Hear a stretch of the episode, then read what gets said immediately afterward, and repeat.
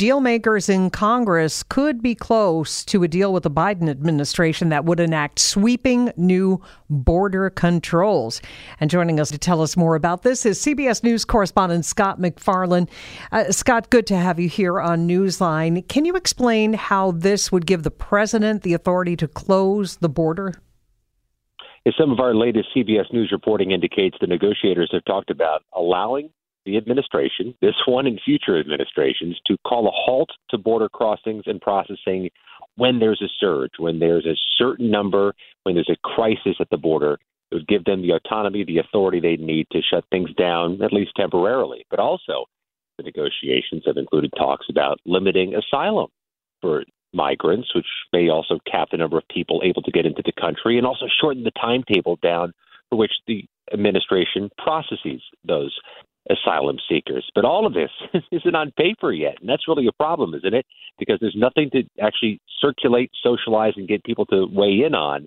So for now, a lot of people are keeping their powder dry and refusing to support what they can't see.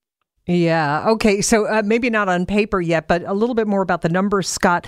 Uh, the average daily migrant crossings would have to hit 5,000 over seven days. Um, how does that stack up with the number of crossings that we're seeing every day, or is that a fair comparison? I mean, we're at, we're at that what I think many people would characterize in Congress crisis level right now. And President Biden echoed his uh, support, the same support Democrats have been giving to this negotiation, saying, "If you give me this power, I can shut things down." And that's really the fundamental dispute here. The Republicans are arguing you already have that power, Mr. President. The White House is saying not only do we not have the power, but Donald Trump complained he didn't have the power last time when he was president. And this is going to be a wedge issue moving forward this week. Will Republicans in the U.S. House even consider this plan? Because the Speaker of the House, Mike Johnson, has indicated what he's heard so far is dead on arrival in the House, and nothing becomes law if the U.S. House doesn't pass it. Yeah, you mentioned Donald Trump. I guess he's been saying he would rather have no bill than a bad bill. Uh, uh, why, to his mind, is this bill bad? He hasn't articulated his granular concerns with the bill. He's been kind of broad about it. Um, it, it that's also in part because we haven't seen you know, the letter and law of this proposal. Donald Trump would lose this as a campaign issue, though, if he didn't. if if the bill were to pass into law, border security would be most certainly a less vibrant campaign issue for Donald Trump and other Republicans. That's a real hurdle. Election day is speeding toward us. The primaries for members of Congress are coming up in a matter of weeks or months. This all gets more difficult as the clock ticks, and you can hear it echoing off the marble walls in the Capitol right now. This clock is moving fast.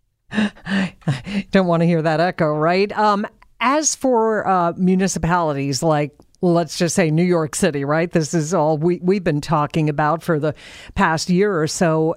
Any of this legislation that's being considered in Washington, would it provide any money for, say, New York City or another city that's trying to house an influx of migrants? It's a really good question, first of all, because we know this is going to cost money. And let me tell you right now, this Congress has proved itself not adept at handling issues of money. That's why we had near government shutdowns twice last year.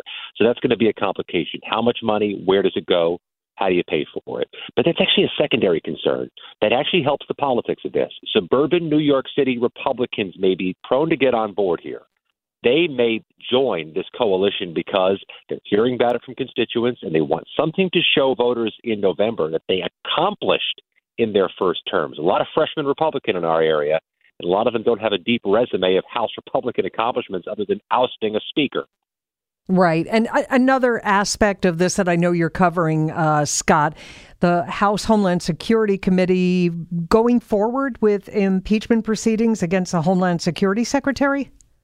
Yeah, they call it a markup. It happens tomorrow. It's going to be a marathon hearing in the House Homeland Security Committee. They are going to allege that the House, the Homeland Security Secretary, Alejandro Mayorkas, failed to follow immigration law and breached the trust of the nation. The Democrats have scoffed at that, saying that is not an impeachable offense, even if we'd agree it was true, and that this is political theater and a waste of time.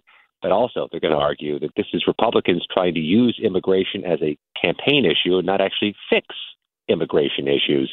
Um, this will be sound and fury tomorrow. It will move through the House Homeland Security Committee, but it is a it's not headed anywhere um, of meaning later on. The Senate's not going to take this up and convict the Homeland Security Secretary.